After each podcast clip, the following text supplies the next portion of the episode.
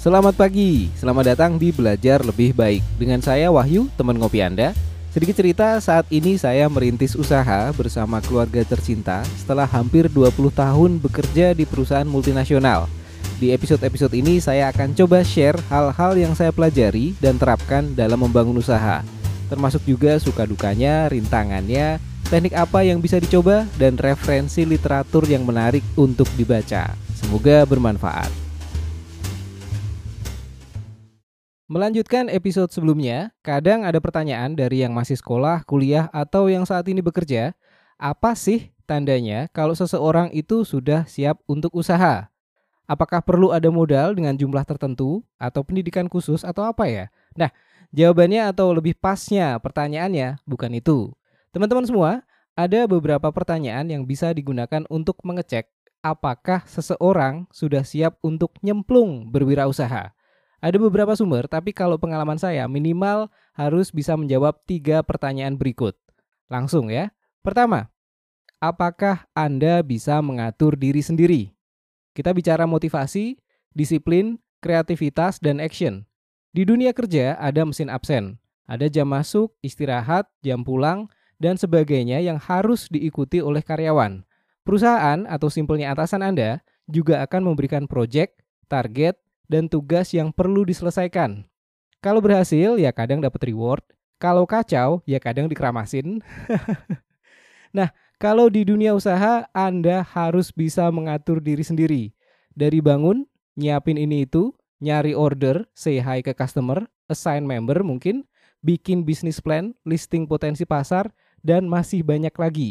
Kalau nggak bisa ngatur diri sendiri, alias mesti nunggu komando, atau perlu banyak support, ya susah.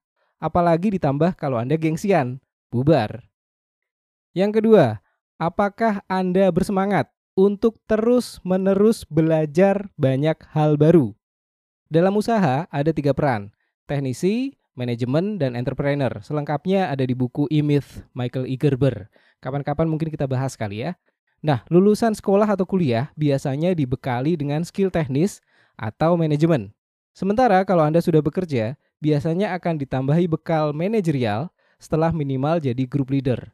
Di lapangan, untuk usaha sendiri, skill dan knowledge ini sering kali belum cukup. Misal, kalaupun Anda jago di satu hal, misalnya ngelas ya, belum tentu Anda bisa sukses buka usaha las. Ada banyak hal lain yang perlu dipelajari.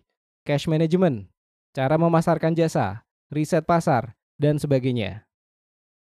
3 apakah Anda sudah punya persiapan dengan resiko gagal?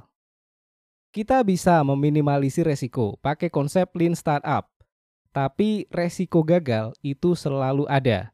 Gagal memang peluang belajar. Tapi realistis ya, ini berarti akan makan resource. Dana, waktu, tenaga, pikiran. Empat itu deh. Ya, minimal Anda harus punya tabungan resource. In case yang dikerjakan belum berhasil gitu ya. Dan perlu diingat, ada efek lain dari kegagalan, efek psikologis, kenanya di mental.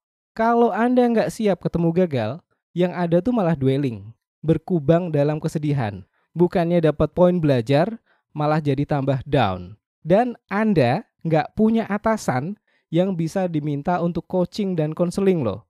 Jadi mesti punya backup plan untuk ini.